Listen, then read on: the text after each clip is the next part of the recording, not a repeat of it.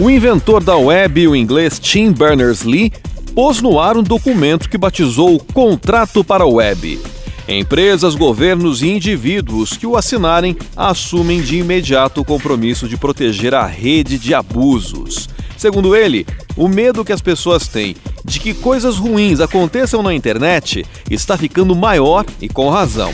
Berners-Lee afirma: se deixarmos a web como está, muita coisa pode dar errado.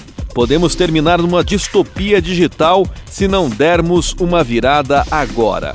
Redigido com apoio de 80 organizações ao longo de mais de um ano, o documento estabelece nove compromissos: três para governos, três para empresas e mais três para indivíduos. Em termos gerais, a ideia é que governos garantam a privacidade a quem está na rede e pleno acesso aos dados que empresas coletam de todos os internautas.